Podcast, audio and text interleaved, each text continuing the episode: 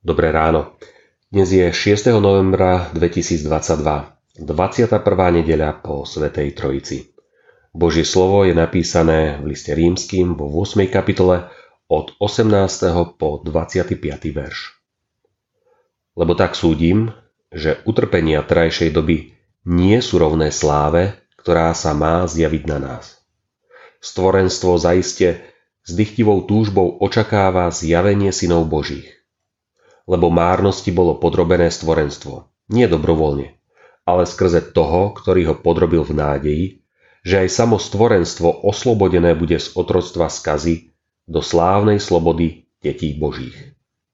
Veď vieme, že všetko stvorenstvo spoločne vzdychá a spoločne znáša pôrodné bolesti.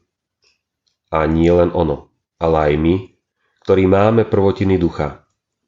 Aj my vzdycháme v sebe očakávajú synovstvo, vykúpenie svojho tela. Lebo v nádeji sme boli spasení. Ale nádej, ktorú vidíme splnenú, nie je nádej. Veď čo niekto vidí, na čo by sa tomu aj nádejal? Ale ak sa nádejame tomu, čo nevidíme, trpezlivo to očakávame. Vedomie života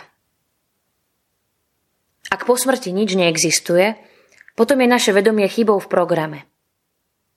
Jednou z najťažšie priateľných myšlienok o smrti človeka je totiž otázka, kam sa podeje všetka tá pozbieraná životná skúsenosť, spomienky, ale aj láska, charakter, ktorý človek mal a vôbec všetko, čo nazývame človekom. Všetko, čo máme vďaka svojmu vedomiu. Áno, sme možno jediné bytosti na tejto zemi, ktoré si dokážu uvedomovať samých seba. Z toho vyplýva naša inteligencia. No rovnako z toho vyplýva aj táto otázka. Na čo je nám potom vedomie, ak to, čo o sebe vieme, razom zničí smrť? Ako keď zmažeš harddisk v počítači. Kresťanovi sa v duši ozýva ešte čosi, čo ešte viac dosvedčuje existenciu budúceho života. Je to duch Boží, ktorého nám Boh vložil do srdca. Vďaka nemu máme istotu viery, hĺbku Božej lásky, veľkosť kresťanskej nádeje.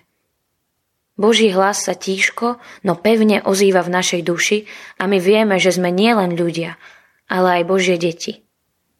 A kde si tam v tom hlase mocne počujeme, že náš Otec v nebesiach sa nás jednoducho nevzdá.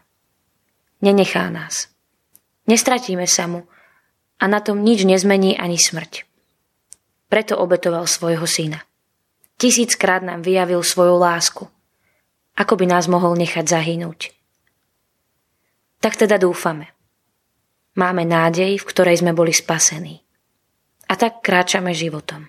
S vedomím väčšnosti, vzkriesenia, s istotou spasenia. Modlíme sa.